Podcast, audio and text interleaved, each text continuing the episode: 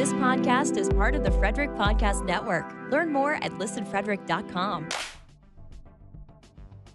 What if you possibly overpaid for something, but later on realized you got more than you were hoping for? That, my friends, is the story of Disney and the Marvel Cinematic Universe, also known as the MCU. Now, doesn't that those letters sound scary? The MCU, like the name of a very dangerous substance or some frightening machine. However, it really represents what can happen when you see a product worth buying, buying it, and you give it the financial freedom to become something so much greater to be than it was to begin with. But before we get into that, let's introduce the members of the Fantastic Four. They are Reed Richards, aka Brian Donahue. Hey, everybody. It's cool to be called Reed Richards today. I dig it. We have Susan Storm, aka Adeena Mignogna. Did I say that right? You act, yes, that was that was really close. So yes, that was worried about that. perfect. I really was. I You're thought like you'd, Mary Poppins. you'd reach out and punch me. But Susan Storm, I'm the I'm the invisible woman, right? But you're but you're smart. You're I'm the you're one of the people that make things happen. Horrible power. I, I have issues with that. and we have Johnny Storm, aka the Human Torch, aka Cris Fox. Cool. I'll take it. There we go. He's he's hot, baby. He yells a lot about Star Trek too. Yeah, Not as much yes, as I does. should, apparently, according to a lot of people. And you have me, Ben Grimes, aka the Thing, aka Steve Merkin. So, uh, if there's anything you'd like to share uh, before we get into our discussion, please do. I leave the uh, the the table is open to anyone to say anything. So, are oh, sorry, go ahead. Go ahead. No, you go. I just wanted to ask a question. Are we what Fantastic Four are we? Are we 2004 or, or was it 2005 or are we God. like That's the 2015? I I, I don't watch feel like- while in Hawaii because you know in the evenings it's quiet and everything. We we watched I think the latest of the Fantastic Four films where they Oh, went back to the origin of it. It was horrible. I'm That's what I heard. It was just.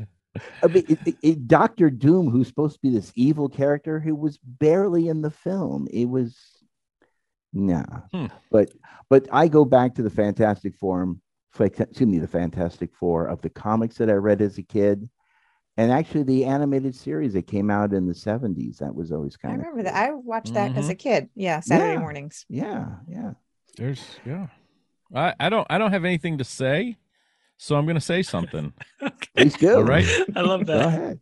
I'm gonna say that my participation in this episode is just gonna be smart aleck remarks every now and then because I think the three of you know more about MCU than I do. But even before we came on the air, I'm like, wait a minute, I loved Hawkeye. I loved uh, the other one with Captain Shield, whatever, and Yeah. you know, I loved those. So I think I know more than I think I do. You- But just, I just word of warning to my co-hosts here. This might be one line city for me today, folks. That's okay. That's okay. Okay. That's encouraged. Maybe I'll have the tone, the snark start or the considering how little what I I knew mean. about uh, Lord of the Rings, uh, Right. You'll probably do a lot Mhm. better than I did. Okay, Okay. Brian. So speaking of Lord of the Rings, it's one of the things I wanted to bring up. You know, so we talked about Lord of the Rings a couple weeks ago, and I talked about doing this like walking challenge and signing up for it. I, I did. So since I've Mhm. signed up for it and I've already gotten my first medal, so I walked like 140 something miles to the Wow. Shire. And I'm holding it up for, you know, obviously everyone Look listening can't that. see, but it's this Oh like God. medal Oh, cool. and it, it has a like a little envelope. It says keep it secret, keep it safe. And if you open it up, there is an actual ring in there. Oh, how nice. This my first medal. That is So now, by the time this episode airs, I'll probably should have the second medal by then. Right. Um, and our Lord of the Rings episode won't air until a couple more weeks from recording this. So Yep. well, ladies and gentlemen, we don't necessarily record these in a row and air them in a row. So just so you know, behind the scenes, um, fun fact trivia. There's my one liner. I'm ready to move Yeah. on. There you go. But yeah, that, and then I've been just reading uh, a lot of science fiction and science fiction related books to Mhm. include. I listened to finally the audiobook version of Wil Wheaton's "Still Just a Geek." Mhm. Oh, that's cool. and it was interesting. Uh, some of the stories I've heard several times already, just because I, I, you know, follow him on social media. But there was still some stuff I hadn't heard, especially, you know, so he's very open and public about the trauma that he's gone through and his mental mental illness. Mhm. And so even with all that, there were still some stories uh, I hadn't heard. And so I'm gonna, you know, I, I definitely think getting the book. It's you know if you like autobiographies of you know Trek actors and such, it's a definitely interesting and good. Although you know buckle in if you do the audiobook like I did because hearing him read his own stuff in his own voice, especially the trauma part, it's it can be there are a couple parts that Mhm. were a little um, if you're triggered. Uh, there were some parts that were very unsettling, Mm. but overall good. And I'm not I'm not triggered, so I was able to get Right. through it um and it's still cool to hear it in his own voice i like that stuff Right, right. so Well, yeah. I'm I'm speaking of books, I have um just gotten mine back from my editor and have revamped it and it's on to another level, another stage. Mhm. So I'm Awesome. super excited about it. We're figuring out um is there more I want to add to this or do I want to keep it novella and do a three Mhm. story, three book arc thing? Um and so that's where I'm kind of leaning, but stay tuned for that. That's Cool. I sent it to the guy who's going to be my audiobook narrator to to read it and get some feedback. So I'm pretty pretty excited about that. Mhm. And uh, for me, I'm actually rereading The Good That Men Do in anticipation of writing an article for Treksphere entitled Star Trek Mulligan, Mhm. in that the book corrects the mistakes of the last episode of Enterprise. If you haven't read the book, it's a gem. It really Okay, is. cool. It's a That's gem good. to Okay. read. And it, it Be on when you read it, I mean, I was at the convention a few years ago, and Brannon Braga was on the stage, and supposedly Manny Coto was there, but he was stuck in traffic, so he wasn't there. And people were asking, you know, calling out about the last episode. These are the voyages, and I just I stood up, and I went, if you guys are unhappy, read this book, and then you'll be happy. And I keep saying it every time I hear anybody see anybody on social media complain about uh, these are the voyages. I say, go ahead and read this book. You'll be And it's satisfied. it's literally called Mulligan. I, I'm I'm calling the article Mulligan. Oh, okay, okay. Because a What's mulligan- the book called? The book is called The Good That Men Do. Oh, that's right. Okay. Yeah, but I'm calling the article Star Trek Mulligan because in golf, if you make a mistake, you're given another chance by getting a mulligan. And so Oh, that's okay, what I think this i book has thought done. mulligan was for all sports i didn't know that was It- just a it is, golf but thing. it started off in golf. Oh, It's- okay. That's yeah. Nice. That's All cool. right. Well, since we're through that, let's get into the meat of our discussion. And the MCU's first film it released was Iron Man. This was in 2008, a year before Disney's purchased the firm. Iron Man earned about 585 million so far in worldwide since its release.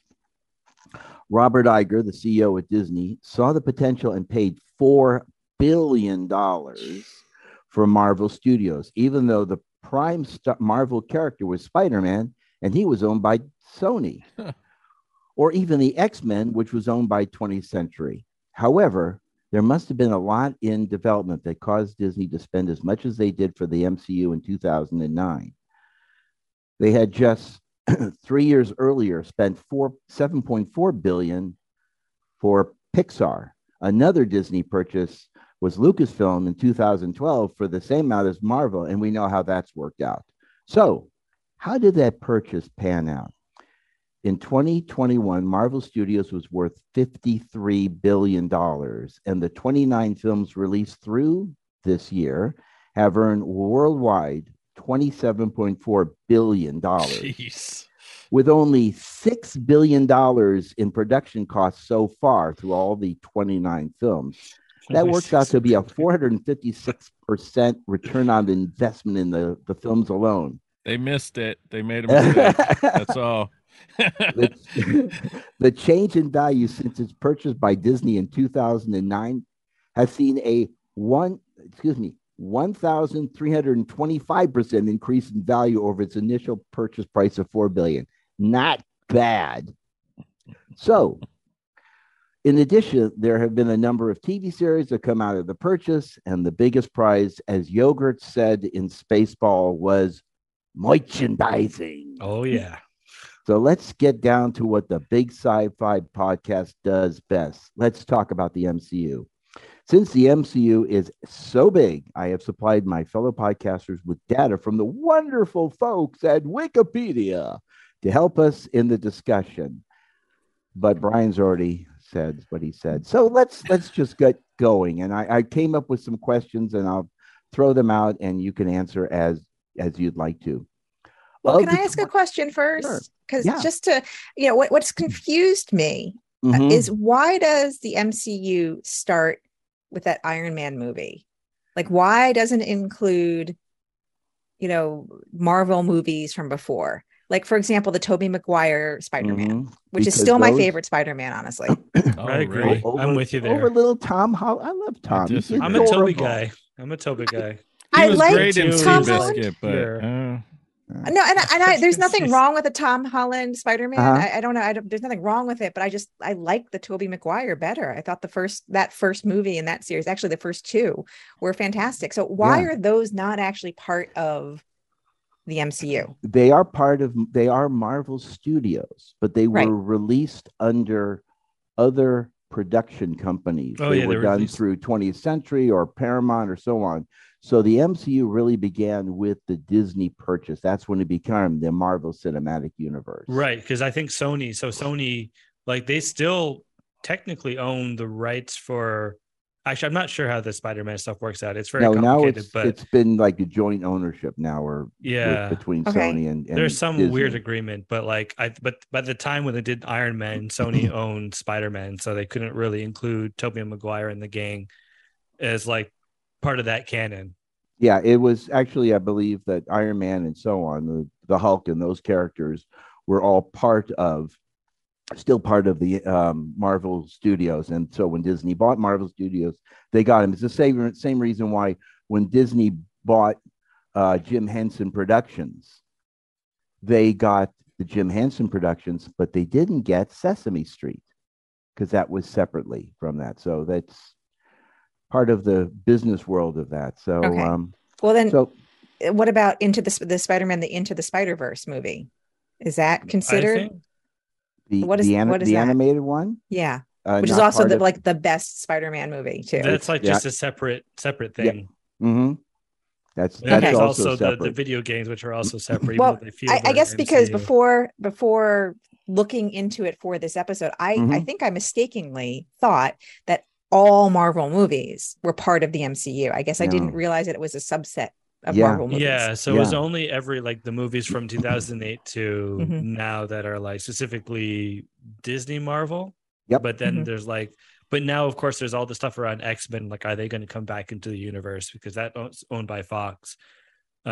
Um, so there's just it's a lot of like weird licensing and well, they they had a little. I, Uh, the last film that came out, which was the Doctor Strange movie, they do bring in the um, X Men into it. Um, they do. I don't. Oh yeah, yes, they, oh, they they do right. Yes, am I forgetting? yes, Of uh, course they there's do. certain certain actor appears in it uh, as a cameo from So- the X Men movies and Star Trek films. But I Are we getting into? Are that. we are we going to be able to do spoilers with all this, or do you want to like keep it spoiler free? After 29 movies, I think we can go ahead and say what we'd I like think- to say. I think Yeah. we We can can we can put a spoiler alert. Yeah, Okay. It's, it's okay. If you haven't watched any of these movies yet, I I'm I I am surprised, but you're you're surprised that when I started to look at the list, I didn't think I'd seen that many, and I've seen every one but two of them. oh wow oh, which are the two that you didn't see? I have never seen the Hulk from 2008. Yeah, With- probably not a bad thing. That's right. What's what I heard. And I have not seen the latest Thor movie, but I'll be able to do that in two days when it pops up on Disney Plus. So um, yeah, so that'll be the last. But I've seen them. I've seen them all. Surprise. That's why I, you know, I I picked this subject because, um, it- it's if you look at them MCU versus DC, Oh there's a gosh. big difference. yeah. There's a I big love it. difference, and those, you know, it, it's it's it- it's not quite Star Wars versus Star Trek, but it's definitely each one has its own um, direction with their characters and films Mhm. and how they do them. Well, it was because DCU was trying to like play catch up to the MCU, where they're like, "Oh, they brought in all of their big guns, so we're gonna have to jump right into, oh, we got to get we got to get like the big three together, like Yeah. almost instantly." Marvel. Did you just coin the term DCU, or is that actually in common That's use? actually a term. I hope I'm actually saying it right. It's like, is it the DEC or the DCEU? well, because it's it's, like DC, the- right? Yeah. DC Comics, So Right. the DC. DC Cinematic Universe. So Okay. DCCU, DCCU, D squared Okay. U. Yeah, I think so. Something not, like that. not the not the I wish I could take credit for it. Okay, well, if yeah, hopefully maybe you do. You get a dime every time someone says it. You should get Yeah, yeah, exactly. Yeah. I- so uh, amongst all these films that are out there, these 29, is there is there one that stood out from you that you enjoyed the most? Go ahead. I'm Brian. raising my hand, and so uh, I have to say, Black Panther Huh? is got to be my favorite, hands down. I just, I just, I loved almost everything about that film. It was just fun. Mhm. Um, it was, it had a very positive, uplifting thing about it, and um, I just, I just thought it was great. I loved, I loved that actor. He's a great actor. Mhm. Um, and uh, the cat suit is phenomenal. I mean, it's just There's there's a beautiful poster at Children's Hospital, a big poster of I believe the actor's name is Boseman. Uh, yeah, Chad. No, uh, Chadwick Chadwick. Boseman. No, Chadwick. Chadwick. Is it? Chadwick. Yeah. Yes. and he's leaning down and greeting a little patient wearing a Black Panther mask. It's Oh. absolutely beautiful.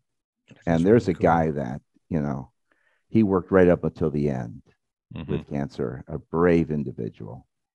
Yeah. Um, And I Uh, really like Civil War too, but the- oh, Yeah, Civil War is cool.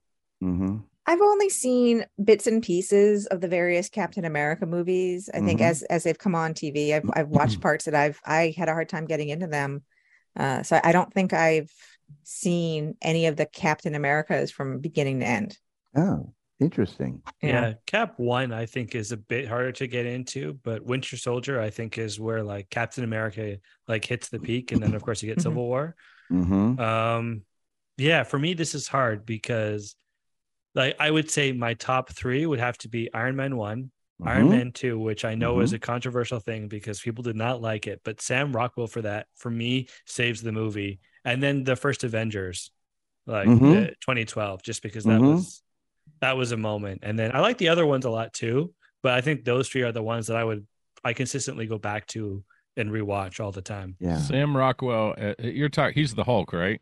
Uh, so that so the Hulk was first played by um, uh, why can't I think of his name? Yeah, fantastic Edward- actor, People Well, don't. Edward oh, Norton Edward Norton. him in Edward Norton. Yeah, Yeah, and then it was Mike Ruffalo, but Sam Mark Rockwell he Ruffalo. played Who's um, uh, he played Justin Hammer, like the the Tony's rival weapon uh, weapons manufacturer, Mhm.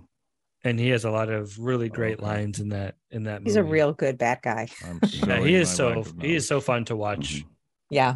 and he does this really cool like if you want to have fun like just look up iron man 2 dance scene where sam rockwell's coming on uh stage to do a press conferencey thing and he Mhm. does this like really cool like footwork He does that like in every movie he's in too. oh yeah i guess that's true. going going back, I think the first movie that I was aware of him was Charlie's Angels. Okay. he was in charlie's angels The did Drew Barrymore, I- you know, Oh, Cameron. Diaz, Lucy Liu.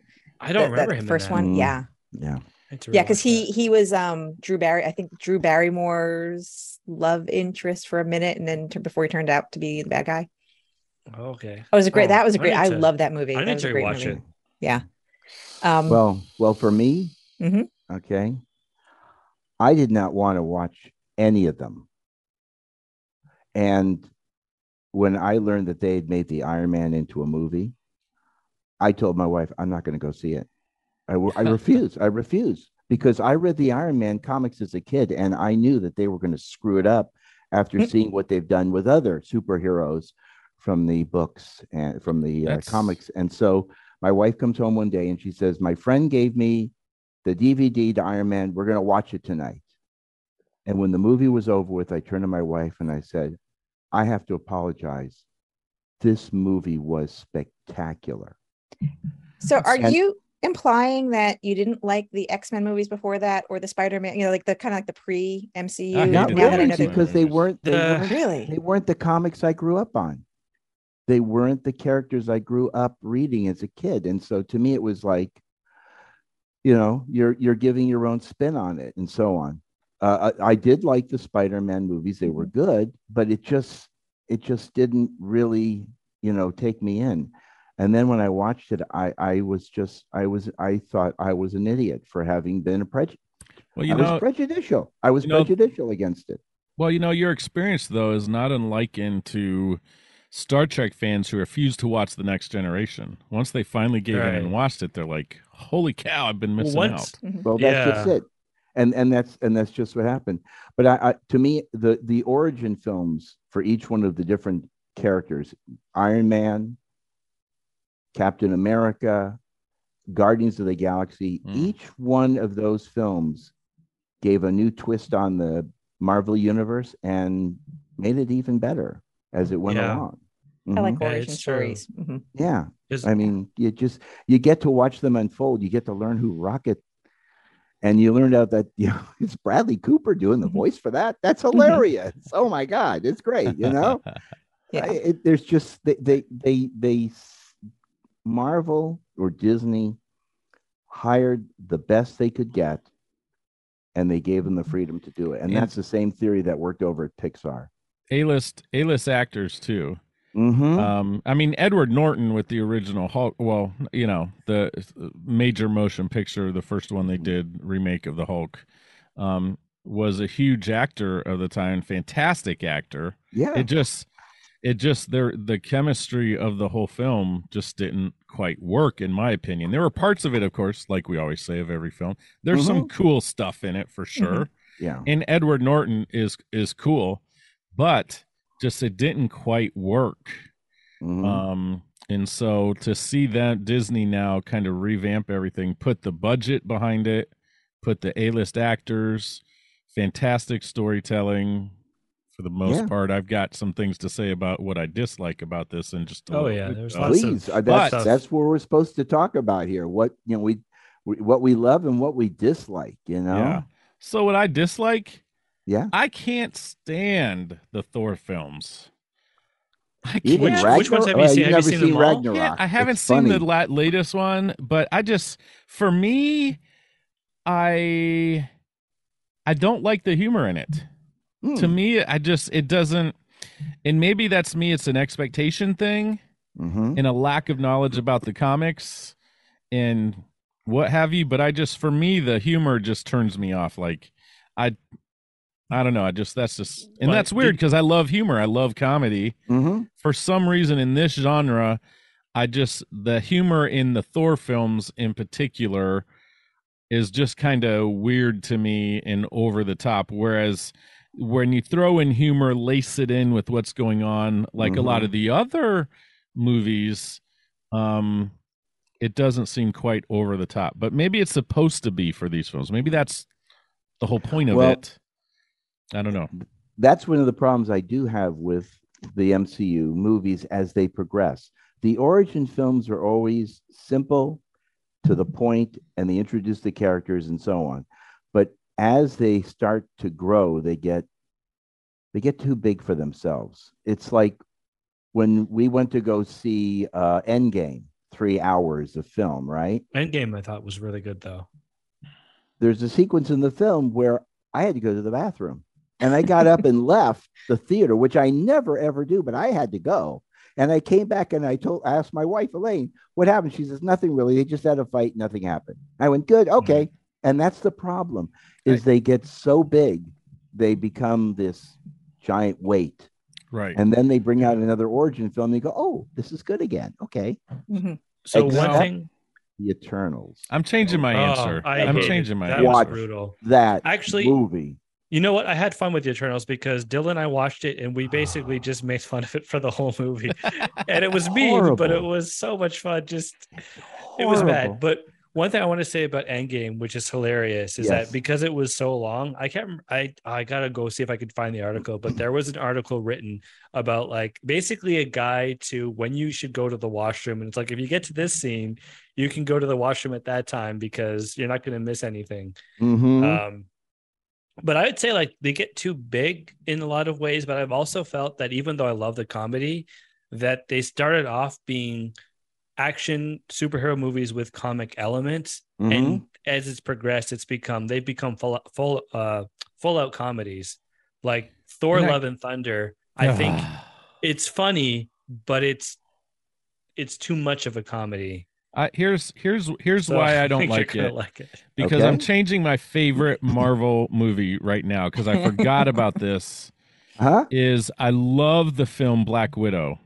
Oh. Black Widow was fun. I like never that- saw it. There's that still so many that I have not seen. That I just felt it was so well done. It was engaging. Mhm. Uh, you felt like you were getting backstory and you know A lot of more to her. backstory. Oh my! My God, and you get to meet everything. It's just I it it had humor in the right places for me. Mm-hmm. It had f- fantastic actors in it, and the special effects just killer amazing. But it had real feeling too. It wasn't just over the top comedy. Make you know, which I get. I get that people like that and want just the happy go lucky with the action and adventure and Sure. fantasy stuff. I totally get it. Not mm-hmm. not her. It's just not my thing or my stick, is I think Cris would Yeah. say. Oh yeah, Um, yeah. And so Well, I thank you for using shtick. I appreciate you're, it. you're welcome, my friend. But Blackwood, I'm watching the trailer right now. As a matter of fact, I'm remembering it, going, man, my wife and I both just really. We got done watching that, and we're like, wow, that was But see, great. And I that's the cool thing because when she was introduced in Iron Man 2, I mean, she stole every scene she was in. Absolutely. You know? And so those are the kind of things that that progress the progress it, but then they get over the top again. Yeah. See, I like, I think my favorite actually, I, I was thinking hard on whether or not I wanted to say Iron Man because I did love the first Iron Man movie. Yeah, But. I think for as a favorite, Guardians of the Galaxy absolutely. is is it is it for me. So Iron Man's number two. But yeah, I walked Guardians of the Galaxy and the humor in it, that for me, that's it's perfect. Well, and Yeah, that I felt fits. like like that was sorry, Cris. Like like that was, I knew that was going to be humorous Mhm. from the start. I, You have a Thor, when I first watched it, right? I was like, what in the world? This is not what I was expecting. And I don't like it. Sorry, Cris. Go ahead, friend. Yeah, I think like for some reason I find like I, I haven't seen Guardians 2 in a long like I think I only saw it the once in Mhm. theaters. I haven't seen it since. That one comes on TV a lot. Oh, so I'm catching 2? parts of that a lot. I should Yeah. be going Mhm. back and go back and watch Guardians 2. But I remember with Guardians 1, I thought the humor was perfect where it was funny, but Mhm. it seemed to fit more than with Thor. But I don't know. It's like because my issue with Thor Love and Thunder, and we can get into this a bit later, but I just feel like the new movies aren't they're like they're so self-contained that they're not really impacting the greater greater universe. Mhm. And now I feel like I'm spoiled where MCU, like even if you go right back to Iron Man 1, it's like Iron Man 1 leads to you think you're the only superhero. And then it's like, oh my gosh, there's more of them. So every movie seems to like build and make something bigger. But then Mhm. Thor, I felt like, okay, it was just so much of a comedy that it didn't really it didn't really do anything for the MCU. It's like it's a fun movie. It was fun to watch for two and a half hours, but Mhm. then that was kind of it. I've kind of forgot about it. I remember some of the jokes were funny. Some of the jokes, like the goats, were kind of irritating. Which Brian, I don't think you're gonna love that movie. That's probably one to if you really want to get caught up. That's definitely one that I would say do other stuff while you're watching it because I don't think you would have fun just watching it for two hours if you're not into the the humor. What are some suggestions of other stuff I should do while watching this film? uh, I always like folding laundry when I or like folding laundry. I find is yep. something that takes your mind off of things, but you can still focus on what you're doing. Okay, that's Mhm. 10 minutes of the movie. You have like another like 15 zillion hours. Oof. That's true. That's a good. How point. about a think I- puzzle? Build a puzzle. What you think? Well, okay. Like here's the thing. Like on Okay, Sundays, thank do you have thank like a you. writing it down? Do you have a chore day where you're like, okay, I gotta get the laundry done. There's a bunch of recycling I gotta take out. I should probably clean up the kitchen. Uh, if you and then you just take your phone or whatever, like your iPad, and you just like do all your things with it playing. so so we're going to Thor. change the movie. We're going to change the name of the movie. It's going to be called Thor: Love and Laundry. Thor: Love and Laundry, perfect. Okay, so I have a suggestion from Steve and Cris. Adeena, what do you suggest I do while Oh, watching what do- this film? So I forget what I- film we're talking about already. It, it doesn't Uh, matter. Well, so that's the whole thing. It's it's two, the MCU. three. It's no a four. I it's a significant commitment to Yeah. really like keep up. And actually, I was talking to a friend of mine this weekend. Um, so shout out to Carly if she listens to this, because the, the Hi, phrase that I'm going to use, you know, came from. I think that was the the phrase she used was it's a significant commitment, you Mhm. know, to to be part of and really be able to like be into this. So while I've seen a handful of movies, Mhm. and I and I like what I've seen. Yeah, okay, there are a couple movies I didn't, you know, weren't. I can't really claim to be like into it or really a Mhm. knowledgeable fan because I really haven't seen enough. And to Mhm. see enough, it yeah, it's it's a lot. It's so much, Yeah. and the intertwining of the movies, while cool on one hand, it's like well, you know, because I think that might be part of it. Why you know sometimes I've watched one of the later ones. It's like well, I haven't watched the twelve movies leading up to this. Right. Yeah. you, you know. are correct, Adeena. and and Carly. and Carly, uh, definitely. Um, when the Endgame came out at the El Capitan Theater here in Hollywood, which is owned by Disney, it's a wonderful theater. If you ever get here, you have to go see a movie there because they have a theater organ that is kicking. I love theater organ Nice. music. Anyway, when Better they had that movie came out, Disney offered a package you could buy for I think it was sixty dollars, and you watched the twenty-two, mo- excuse me, the twenty-one movies Oh my god! prior see? to Endgame, Don't do In the that. theater. That's- one after the other. Because the thing about the MCU is it's in chronological order. Mhm. There is a canon.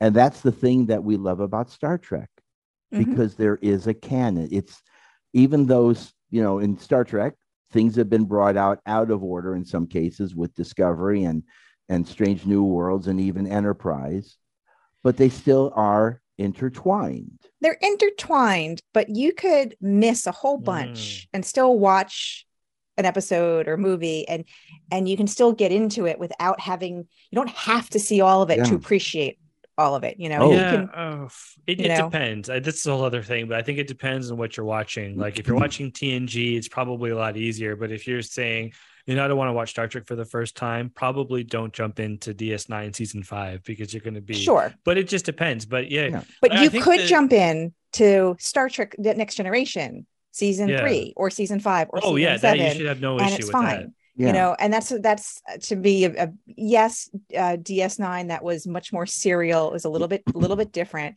but most of the rest of trek you don't Mhm. have to you, Yeah, know, you you don't, have, to... have the commitment to really appreciate all of it I think Mhm. the thing about MCU and like the w- reason I've been able to keep up with it is just because my buddy and I, it's like, okay, new MCU coming out, movie comes out. All right, we're going there on a Friday night and we're going to watch it. But Mhm. I think it's one of those things, don't ever like, I understand if you want to be a crazy fan, you can do the, what is it, 22 movies before Endgame all in one go. I Mhm. would say your best bet if you want to get caught up is just try to watch them over a period of time. Like maybe watch one a week for the next year. for the And next then you- yeah like that's yeah, it's a Well, lot. that's- It's a lot of time. that's a lot that's that's what my my daughter's boyfriend Alan is doing. Actually, fiance, excuse me. Uh, her fiance Alan's doing. He's he decided he's going to watch them in order now, and so that got me to thinking about this question or this discussion. That he is one who wants to see it in order, and you have to, you know, the order is out there, and each film builds upon the last one. Um, so there is there is canon there in these films, and it even goes into the TV series like Shield and Agent Carter, and all those are all tied into the entire MCU. Mhm. but that's a whole other issue. Is like when when say Agents of Shield came out, and same with Daredevil and Jessica Jones. Those Mhm. TV shows were part of the MCU, but then it seemed like partway through Shield and maybe partway through some of the Netflix shows, like the MCU, like the movie division was not getting along with the TV division, and then somehow they've said that's not canon. Mhm. It's it's really weird. It it Huh. gets complicated. You're absolutely Well, I- right. I just decided I'm not going to watch Thor: Love. If I've got to, if I've got to do laundry and build a puzzle and do other stuff, it's probably not a movie I'm going to waste not- my it's- time on. It- Uh, but it's more my- power to anybody who likes it and thinks it's great. I'm not. So I had a lot of fun. I had a lot of fun with it, but I think that's the problem for me is that it doesn't like build into anything. It's like you could probably watch the like movies that are coming out after Love and Thunder and basically be caught up and not have to worry about what happened in Love and Thunder. So Mhm. yeah, I think it's definitely like it's not a movie that you, you need to watch right away. I think there's a lot of other MCU movies that you should catch up on Yeah. that I think are more worthy of your time. And then maybe if you get around to it, maybe watch an honest trailer for Thor: Love and Thunder, and you'll get There the you plot. go. I'll do You'll get that. the gist. I can do that. I'll fold And then- laundry too. Besides, Yeah. again, the movies, you also have all the TV series, which Mhm. we've mentioned about Shield and and Agent Carter. But you've got a couple of really good spin-off movies, like a TV series like WandaVision, Oh, that Mhm. one's amazing. which is I haven't phenomenal. seen it yet. oh my! I've I've heard great things about that one.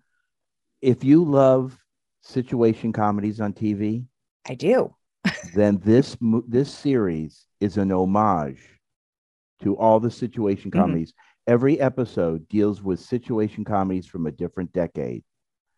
And since Brian, you love Dick Van Dyke, hmm they do a Loved beautiful they do a beautiful homage to Dick Van Dyke. I was- I- you could have sworn the set was identical. Yeah, it was beautifully done. And you got like uh the actor um Bellamy, Bell, Be- Mhm. um Paul Bethany. Oh, Paul Bettany.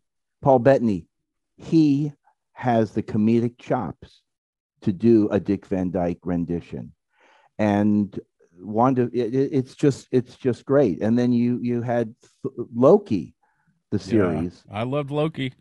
There you go. So you've Mm. got I just I haven't watched that. I, I, I like Loki. that I just couldn't deal with the shirt thing. This is this is like my nitpick with Loki is that he's going through all this stuff, but yet his shirt is never untucked ever at any point in the film. It's And I'm such a. the series. I loved. Uh, I can't deal with I, it. loved the quirkiness in the, Yeah. th- th- that. Of course, had a different type of humor in it. My wife could not get into it. I I Oh. watched. I think I ended up watching that on my own. oh, really? But it is different in in a little far out there to a to a degree. But I just I thought it was fantastic. It was. I, I liked it a lot. Yeah. I liked it a lot, but I feel like I should have liked it more because like when I talk to most people and like the consensus is that Loki is probably the strongest of the of the new shows. hmm Whereas I liked Loki a lot, but I think for me, my favorite was WandaVision. Even though WandaVision's ending with no spoilers wasn't as uh great. And that's I actually something with you on too that. if we want to take it to another challenge with the MCU, is that a lot of the best, like even the best movies in the MCU, TV shows included, where first and second acts are amazing, but Mhm. MCU I find has a has difficulty landing that third act. Yeah, where it's I like agree with the you on that, resolution in the final battle is never quite as good as it could have been. It's Okay. like the the final battle in Endgame. It's just like they brought all the characters together. They have this gigantic battle, and nothing. It's what was that line from Shakespeare? Noise, sound, uh, noise and music, and signifying nothing, or something of that nature. See, I, it's I'm funny you yelled at for that one. It's yeah, it's funny you bring up Endgame because I actually thought Endgame was one of the few movies where they landed really well. Really? and I love the third act because like there is no better hype moment than when the heroes return and it's so great Mhm. except I uh I'm glad no one heard this at the theater but I like was really I guess we're going into full spoilers again Of so course. when yeah so when everybody comes back when they reset and everybody that vanished during the snap comes back and the first portal opens up. I thought it was going to be Strange. Strange is my guy. When I saw Black Panther, I booed a little bit. Oh. No one heard me. So I was like, oh, we're Strange. Come on, Strange. Because I, I liked Black Panther, but I felt for Black Panther, he, and I've heard this criticism a lot that he was like the least interesting part about the movie. Um, Well, they kind of threw him in at the end, like they had to, yeah, right. because the movie did so well. Black Panther did really well in the theater. Uh, Oh, it the- did really well, but I felt like even when you look at Black Panther, the like the first like the movie, it's like I think he was kind of underwritten and he didn't he got a lot to do, but he wasn't the strongest aspect. And so I didn't connect with him. And so when I saw it was Black Panther, I was kind of like, ah, I was, I was really hoping it would have been Strange, but then Strange showed up shortly I- after. I and I was loved good. I loved when we're talking about television series. I Mhm. loved Hawkeye. My wife and I both fun. really enjoyed Hawkeye. Um, we also enjoyed um, the Falcon and the Winter Soldier. Thought that Yeah, was, that one was a very engaging show and Mhm. story. Um, and you know what I'm digging about some of these television shows is that they're not necessarily making them to run season after season after season. They're telling a story Mhm. in in Hawkeye and Falcon and the Winter Soldier, and telling a pro you know a longer story but in s- serial form. I love that, and I was remind. Let's see if I can find it here. Um, have you, has anybody watched Moon Knight? Oh, No, I that's haven't heard of it. oh, I apologize. I, I feel like I have to keep apologizing for this because I watched it. Or I, I shouldn't say I watched it. I didn't watch it. And like my buddy would always be like, "Have you seen Moon Knight yet?" And I'm like, "Nope, I have not." You know, you I know, I've, it. probably I've won't watched it star. point. It stars Oscar Isaac of Dune fame, and also, I Mm-hmm. mean, he's been in all the Star Wars films. You know, Mhm. he he played. uh What's his name? Come on, somebody help me out. Uh, Uh, Poe Poe Dameron. Poe Dameron, and it's got Ethan Hawke in it. Mhm. Really? Yes, Right, And, yes, and okay. This is. I've I'm going to venture a guess. I've watched the first episode, but it is it's got some disturbing. It's perhaps one of the darker of what they put out on television, at least, because it's Egyptian stuff, weird stuff from Egyptian history and artifacts and stuff, and what's going is this on? on. Netflix or where is it on? It's on This Disney. is on, yeah, this is on Disney, Disney Plus. Plus. Disney Plus? So- okay. Brian Oscar Warning- Isaacs is fantastic, unlike anything he's done before in this Mhm. film. It's his in episode one at least because that's all I've watched. I I mean, Emmy worthy in my opinion. Uh, Hmm. some of his acting. So I've heard episode one is amazing, but it just can't quite continue that with the rest of the ones. So I do need I to, I need watched to it. actually watch it because No. I haven't also I haven't like watched um much of the other Miss Marvel, which I've heard really good things about. Mhm. And now I have to catch up on Yeah, She-Hulk as well. So Okay. Oh. adding adding things I'm- to the list. The list She-Hulk. is so long. uh, um, She-Hulk is hilarious yeah, so I saw the first they episode. drop the fourth wall. She turns and talks to the audience. oh, yeah, that oh, confused really? me the first And one. she's- so- There's two different. They're doing the Lig- Lou Ferrigno bit where there's an actress who plays She-Hulk, and then there's another actress who plays the character that is that turns into Oh, her. really? And Interesting. they have they have they have don't- they make fun of everything, and I it's don't- very very funny. I think it's her though. I think it's the same actor that plays both parts really? Because I yeah. thought they listed the during the end credits they had two different actresses listed. Oh, Really? I gotta check Okay. that, but I'm pretty looking- sure it's it's the same same actor who plays both parts. But yeah, I gotta Oh. I gotta go back because my yeah Dylan and I we watched the first one we liked it, Yeah. but we think that's kind of our like our midweek show. Like we'll we'll try to like do a hmm like do a Zoom and uh watch party thing. We're like What a "Well, great let's idea. connect. If, if you're a we'll just, legal like, expert, I wouldn't uh, I wouldn't watch it because I'm certain they've made a lot taken a lot of liberties. Yeah, she was. I was like, so Dylan, how are you feeling about some of this law stuff? And she's like, uh, I'll accept every it. every lawyer show, every police drama, every military show or film, the real people who live it are Mhm. like for crying out loud. Okay, so exactly. according to IMDb, there's the woman who plays Jennifer Walters, She-Hulk, and then there's another actress. Um, I'm not sure if I'm going to pronounce her name well, Malia Arrayah, Mhm. and she's listed as the on-set She-Hulk reference. Oh, so I see. So maybe it's Yeah. because it's like they need to have another person so they can. Right. I don't know. I, I thought I had a really Yeah. good thought. It was the kind of same cool thing in my that- head, but I got In the nothing. original TV series of the Hulk, you had. Bill I know Bixby. what that is. No, Mhm. here's what that is, folks. Okay. Is if I'm if I if I'm Adeena might be to look up the information. The onset reference is neck down. They're digitally imposing the actual actress's head into Mm. her, so they have someone else who is quite fit and more muscular. Mhm. So that person is actually on set. You're seeing her actual body, but they're digitally imposing the face of the actress who, who when she's not She Hulk. I bet Mhm. that's what that is. Well, you're Oh, probably that right sounds- because that that's what plausible. they, they did with uh, Ruffalo playing the Hulk. You've got his essentially his face, and that's about all you've got. The rest is all digital creation, which is one of the other issues I have with the MCU is it's becoming more of an animated film than a right. film Okay. Yeah. you know Interesting. and and that's that that's where if you have a computer and you have unlimited funds it becomes you lose the story and you're only interested in the um, what else you could throw on the screen which is why you see 45 minutes of uh, credits of all the digital people who work out there and give them jobs thank goodness you know but yeah it becomes more of an animated film than it is a film Yeah. It definitely is very reliant, like heavily reliant on special effects. yeah Um, which I understand why they need to because of the stuff that they're doing, but hmm there is an element where it's like, oh, it does take away from it a little bit. Like I've even noticed, and I'm not sure if this is 100% true, but I've even felt like the quality of Iron Man suits have gone down when they started becoming more animated. But I don't know if that's true or not. no i agree with you Yeah. i agree with you you know they well we have nanotech so the helmets can disappear I like the nanotech stuff. The nanotech is But- cool, but like when you actually see the physical suit, it doesn't look quite as good as it did back in 2008 when I guess they had to rely on more of a practical suit than hmm something they But- could do.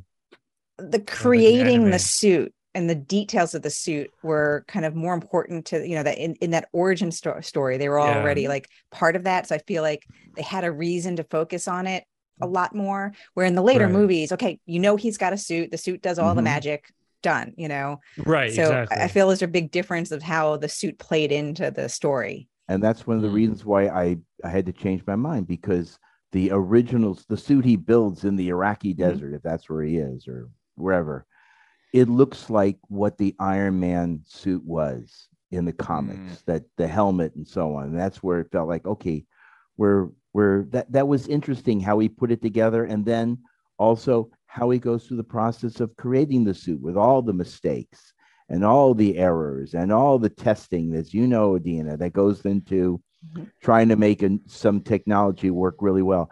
As we're learning about our poor Artemis spaceship which might have to go back to the shop to have some tweaking Maybe. done Well- to it well Yeah. again there's a Mm-hmm. hopefully by the time this this episode airs maybe Yeah. it'll have a Yeah. I hope Can so I ask a I question? so.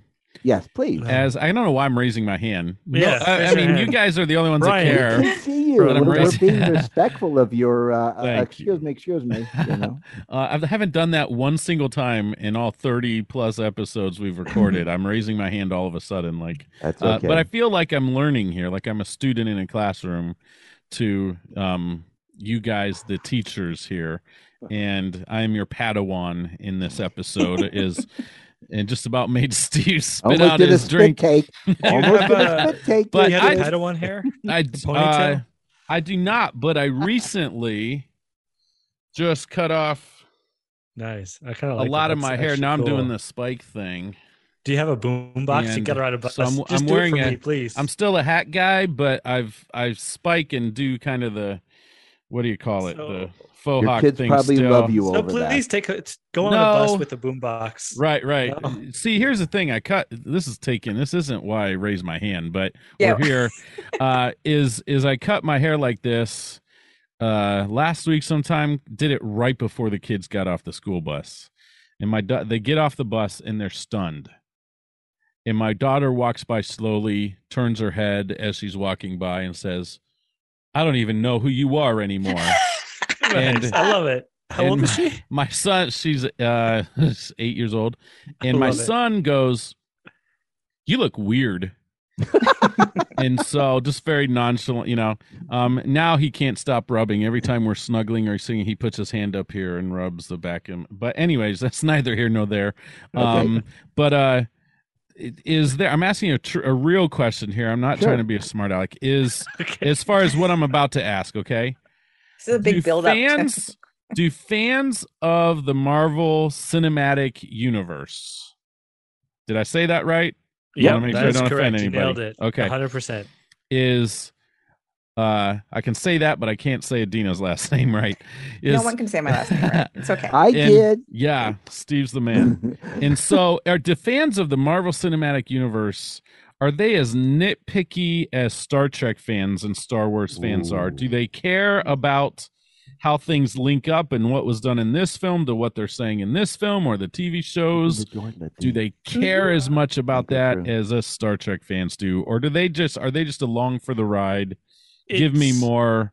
Like Marvel. any any fandom you will find all types you're going to find the people who are the nitpicky people you're going to find the people who don't Mhm. care Yeah, you're like in any fandom yeah you got all of it you yeah, I think it. it's interesting because you have a combination where you have the people that understand that either understand that the MCU is separate from the comics, or like myself, understand that but also don't know a ton about the comics. So they could appreciate all the changes, and then there's like people with some have issues with what they've changed from the from the comics to the movies and then of Like our course there's actually Steve. like there's like timeline issues that people have like we love to nitpick in Mhm. mcu like um uh with amazing not with amazing spider-man spider-man homecoming there's like a, a prologue that takes place just shortly after the event of avengers of the first avengers which is in 2012 but then their timelines when they're like eight years later it doesn't add up to when it should actually be taking place so there's stuff like that that people nitpick but i'd say yeah if you get a bunch of like basically we're all nerd like not all of us are nerds but i mean anyone who's heavily into a fandom like myself are gonna get Mhm. nerdy about it Sure. and we sure. like to and we'll so definitely nitpick like okay this doesn't quite line up and there's challenges because like all things all fiction it all evolves so things that happen now in say a movie might not specifically or might not perfectly line up with something that happened 10 years ago just Mm. because 10 years ago when they established something they didn't anticipate that they would still be doing it or they didn't have the Mhm. story Oh, Right, sure, out. right. sure. So there's stuff like that that's gonna. It's like the the infamous like, well, how does Data have a flotation device when he sank? You know, there's stuff like that that shows up. Mhm. which I loved and hated. Yeah, Mhm. it was a funny. we're going to talk about data. I, it was a great gag, but it was stupid. It was but it made me laugh. I was like, Yeah. that's really great. One of the other things that came out of the the MCU, or actually, I don't know if it's the MCU. I really am going to say it's it's it's it's Joss Whedon when he did the Avengers. One of the things that people do when they go to the movie theater is as soon as the movie ends, they get up and they walk out of the theater as quickly, as- almost like their car is on a meter out on the street, and they got they didn't put enough quarters into it. and so, Joss Whedon then rewarded us with the one of the funniest scenes in I've ever experienced in a movie Oh, was yeah. at the end of the film after all the credits you see all them sitting in a blown out restaurant eating shawarma Mhm. not saying a single word and just looking miserable. but just looking miserable or like oh my god that was a fight Like, what did we just do? and that goes and that goes back to an earlier scene in the film where Tony Stark says, "Hey, come on, why don't we just have some shawarma and talk about it?" You know, and so he put that at the end of the film. That to me became the shawarma scene, Yeah, and whenever I go to see a movie, I expect to see something like that, some little tidbit at the end to Mhm. reward you. yeah. I Like mean- it. Like you mean like an end credit, or do you mean just like something funny? well they At the- start the credits and then there's like you know something Yeah, Right. there's usually like an end credit. yeah i mean that's connecting it. become a normal thing i feel like like now we expect there to be something And that's Yeah. why at the end of Endgame there isn't one, and people were upset. Yeah. that there Mm. wasn't a shawarma scene. And one of the funny things is we went to go see uh, my wife and I had to go see some other movie, and so we did what we did. We sat through the credits like we always Mm-hmm. do. And when the movie ended, there was just us and like three other people in the theater. And I stood up and I said, "What? No shawarma scene?" And this woman turned around. She said, "Yes," because she Mhm. was Yeah. looking for it as well. So they created that reward. So Yeah. now I wonder, do you think that's problematic? Because I'll give you an example, which is Okay. probably a weird example. I should not have expected this from this movie, but I saw the Elton John movie, which I liked a lot. Mhm. And I had this I don't know why I was hoping this. I love also love Hall and Oates. And I was hoping that they would do like an MCU thing where they would like somehow have Elton John interact with either Hall or Oates or something to signify. Oh, or maybe it wasn't even them, but I was hoping it'd be them specifically. But like something that would signify, okay, there's a sequel to this movie coming out about a different artist, but in the same style where what I'm basically like, the whole point I'm making is I feel like now I'm expecting it in so much Mhm. that it's not fair when I go to a movie. And I shouldn't be bummed out when it doesn't connect to something and there's no end credit scene because that's not what the movie's supposed to It's do. okay Yeah. for a movie to be a movie. Yeah, exactly. And I'm having to like readjust to that Yeah. because not everything has to You're connect. And I feel- spoiled. yeah, The exactly. only- So I've been spoiled by MCU Yeah. for the past decade. Cris. and that- that's always been the like I want in. things to Whereas connect. instead of saying Oh. Jo- uh, uh, James Bond will return in Diamonds Are Forever, you know, and oh, okay, good, good. We're gonna meet another James Bond movie, and they would just put that at the end of the film, you know. Cris. Yeah. But then, then at the end of um, uh, Ferris Bueller's Day Off, Oh, da- at the end of the film, he turns to the audience and says, "What are you doing here?" Yeah, Go, that's the thing. go, These go, little go, things go, have go, been go. there for a while, Mm. but like I feel like they're yeah, they're more and more common and you know, pretty much like every movie that my kids watch, they know that it's there and they wait for it and hmm yeah. And it's fun. I think it is because it Okay, forces you to sit and watch the credits of all these people who work very, very hard, and often don't get recognition. Right. You know, Yeah. and uh, Cris, so I gotta hear. I I'm sorry. Bryce. comment. what's It's your favorite you're- Elton John song? Oh, my favorite Elton John. See, I, I enjoy Elton John, but I wouldn't say I have a favorite. Like okay. he's he's a guy that like if he's That on, was I'll listen to him. anticlimactic. But if you're gonna ask me about Hall and Oates, I can get into Hall oh, and okay. Oates Okay. all the Don't- time. Don't go breaking Come on, it my has to be. Rocket Man. Rocket Man. But Rocket Man Ah. is good, but I just feel Man. like like I enjoy his songs. oh, songs, you but did I'm that not like good, Adeena. Come Yeah. on. Well, see, I was thinking of the William point. Shatner version. Oh no, please don't. Don't do that. Pass. Don't say do the that. version my that comes to see the version that comes to mind is the Stewie version from The Family Guy, Stewie, he's yes, making of fun of William, William Shatner. Shatner doing it. Yeah, yeah. But, uh, That's a that's a great version. People have to find that if they don't know that, we have to find it on YouTube. But first, you have to one be a fan of Family Guy, just at least or at least be familiar with Family Guy and know who Stewie Mhm. is, uh, and two probably also know about William Shatner and his lyricism or his interpretation of Mhm. several songs. And It's which is so fun. go look up Golden Throats.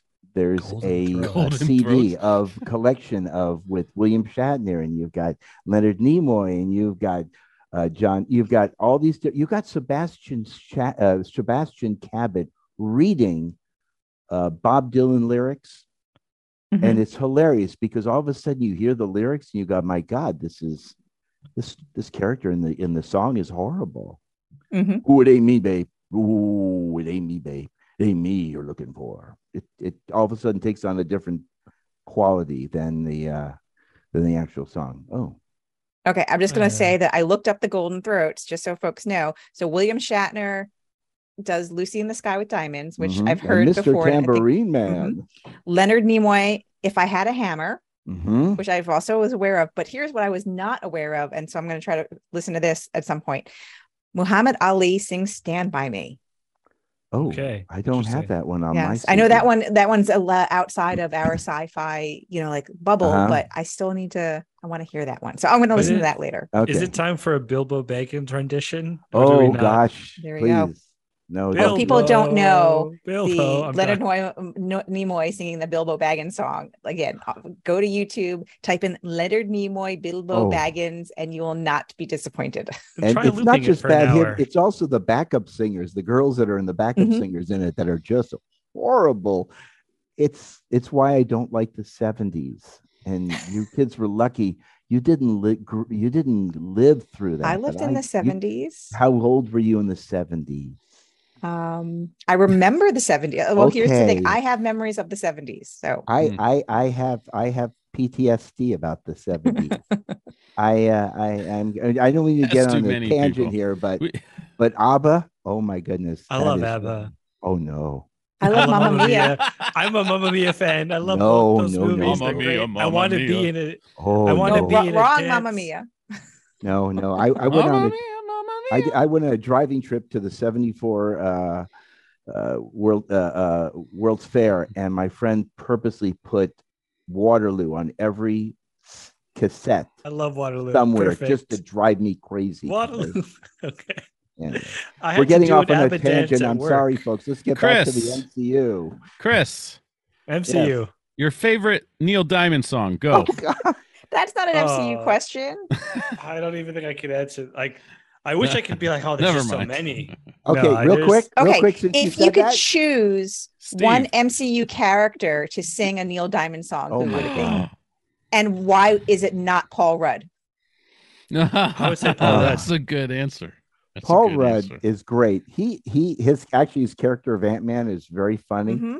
Yes. And he also looks like he's the same person he was 40 years ago. Right. He doesn't, he You know doesn't what's- a zillion years ago when he married Phoebe and Friends. Yes. Right. That's right. What's funny even- about Paul Rudd and Ant Man is that now people have picked up on the whole Bas- Baskin Robbins thing.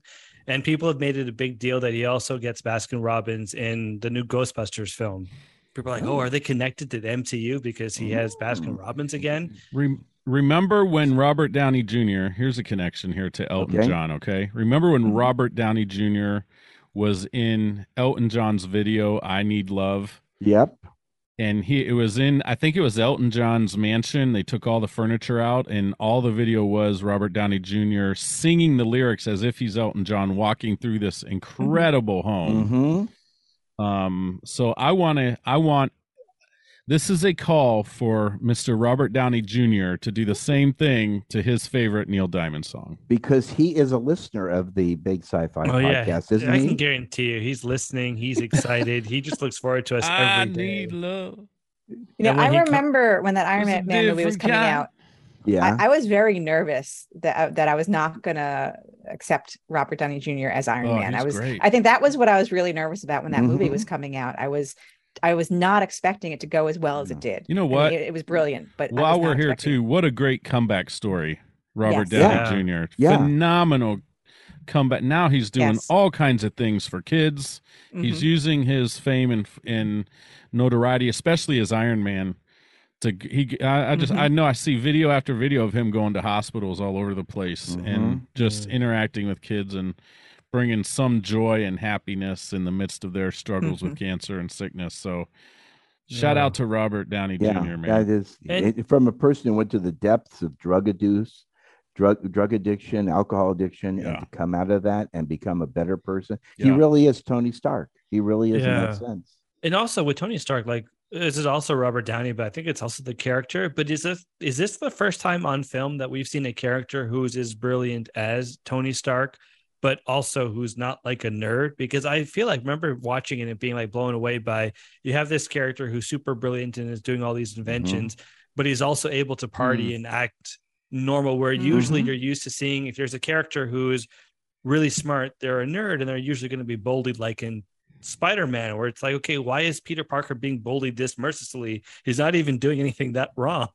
But then you have Tony Stark, who's like, I'm gonna go, um, I, I invent this, like I'm gonna invent all this stuff, but I'm also gonna go to the casino and sleep around, which is like a weird combination that I don't think we've seen up until that point, at least not on TV.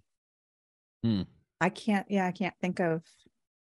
I'll tell you this: it's a really sweet story. Um, I don't know if I told this before, but um, I'm working at Children's Hospital, taking people to their appointments. The door, I get on the elevator, and this little boy, and he's wearing a Spider-Man outfit. I mean, head to toe, Spider-Man outfit that you pull the mask over your face. And I turned to the little boy and I said, "That is one cool Spider-Man outfit." He goes, "Yes, Tony Stark made it for me." That's how real it is. That's how real it is that this kid said Tony Stark made it for him, and that goes back to the Iron Man, the the um, Spider-Man movie where Tony gives him the um, his his outfit to wear. So Mhm. I mean, that's that's just I guess that's the beauty of these films is that they're relatable and the characters are likable and you know they they they have a life of their own and that's that's really special. Yeah, yeah, exactly. Mhm. And I also think the two that I love about the suit that Iron Man made for Park or for Peter is Mhm. that I think it's the first time, and people were making a big deal about this. This is the first time in a movie where we've seen a logical reason that Peter Parker was able to make the Spider-Man suit. Like if you go back to the Tobey Maguire movies, I love them to death. Spider-Man 2 is a movie I can quote endlessly, but it's just so weird that okay, somehow this random guy, super smart, is able to sew a perfect Spider-Man costume like with the materials that he would have a- had access to. So it was cool to see that. All right, we're getting around all of that by just saying, well, Tony made him the suit. That's why it's that's why Mhm. it looks like a Spider-Man suit, and that's why a kid who's 16 years old can make one. Yeah, because they showed him in the film, the the Tom Holland film, where he's sewing and he makes this, you know, crude outfit. And then, Right, he makes the crude one, and then then Tony there's a logical reason that he gets the more Mhm. advanced one. Where Tobey Maguire, he has the crude one, and then all of a sudden he has the perfect one, and it's like, wait, how, how does that work? yeah. Well, there's that's little of the continuity, but again, it's you know, it, it- it's not reality, so they Oh yeah, can it's, away it's, with it's that all kind of yeah, exactly. It's all it's all fake. None of It's it's real. just The, the other thing that's also a, a link between all of the MCU, and this is going back prior to Disney, is the appearance of Stan Lee somewhere Mm. in the Mhm. films. I mean, it used to be that was the big thing about uh, Alfred Hitchcock films. Where's Alfred? When's he going to appear? Is he going to be walking a dog across the set or something? And to me, when they came out with the film uh, Captain Marvel, and in the opening, instead of showing all the Marvel characters in the words Marvel, they just showed Stan Lee. And it was a beautiful tribute to him. But then later on in the film, when Captain Marvel's on a bus and there is Stan Lee sitting reading the script from Mallrats, which is where he appeared and explained about why Stan Lee is Stan Lee. I, I just thought, you know, that that uh, that was always the one Mm. thing we're never going to see again is we're not going to see Stan Lee in any of these little cameos, and they made it special. And I Mhm. thought, yeah, it was always a big moment. mhm. And then some of them, it's always like I remember like I shouldn't say this is all the movies, but I feel like I've heard if there's a movie that isn't or doesn't have a good cameo, that becomes a criticism where it's like people look forward to the movie where or to that part of the movie where they will Mhm. think about was the movie good or bad based on not only based on the the cameo, but they're like, what is the quality of the Stan Lee cameo will Mhm. impact their overall view of the film, which I think speaks to the fact that it really is an event. It's like, okay, when's he going to show up? Mhm. And when he does, it's almost like not a joke, but it's a thing that everybody gets, and we're all in on it Mhm. together, and everybody understands what that means for the most part. Yeah, I- ha- I'm I sorry, think go ahead, again, this might just be, uh, you know, kind of for me.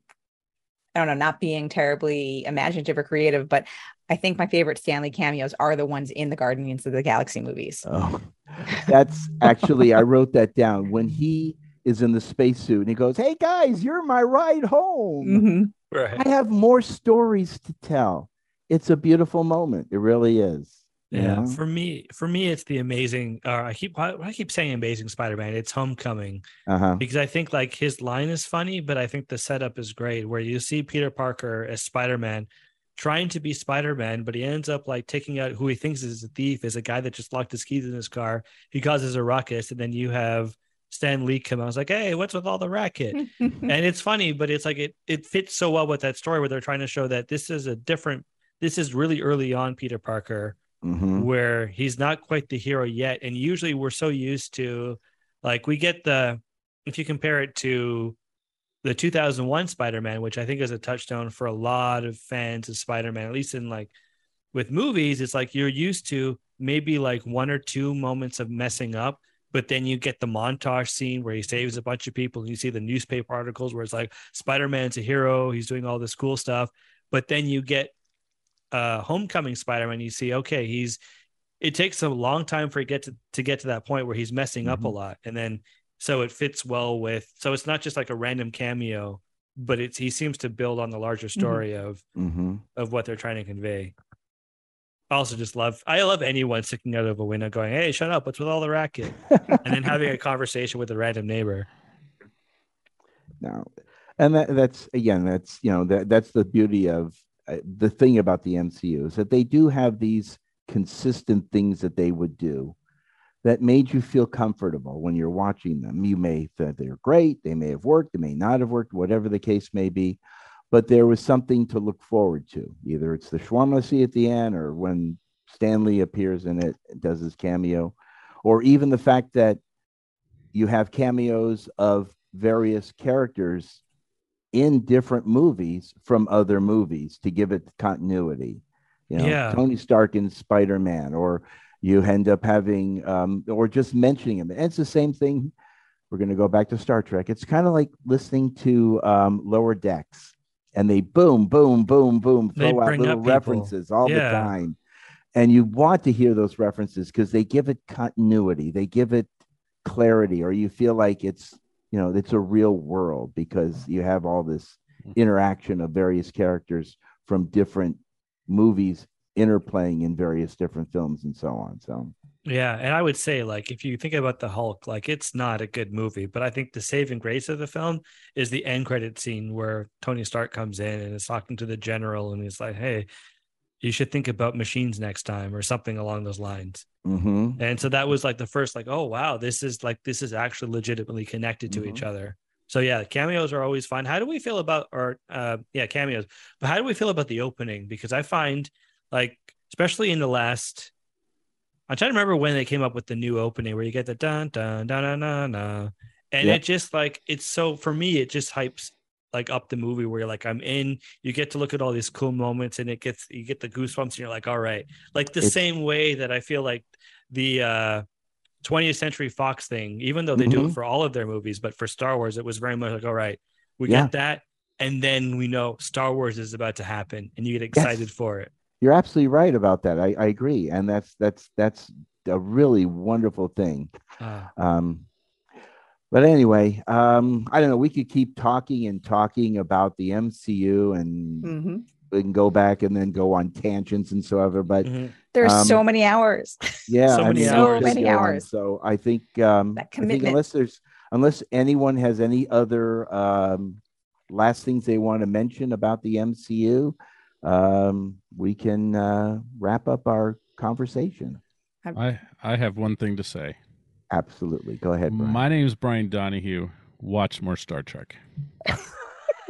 And watch both. so you can watch both. You can have fun. Need more hours in the day, but I think I did add a few more things to the actually I Uh-huh. will will try to watch list, including a couple of these movies that I haven't seen.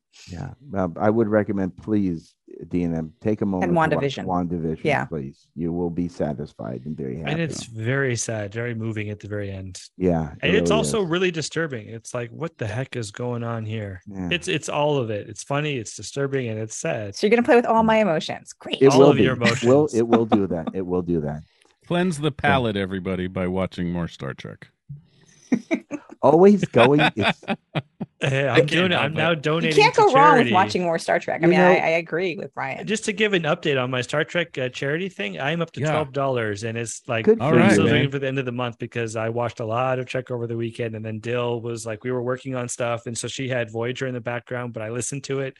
So I That's a count that dollar. as- that's a dollar. It was three That's episodes. We Very watched. What was it? Uh, it was Faces, Jetrel, and then 37s or the 37s. Okay. And she was Mm-hmm. Not like she didn't really enjoy them.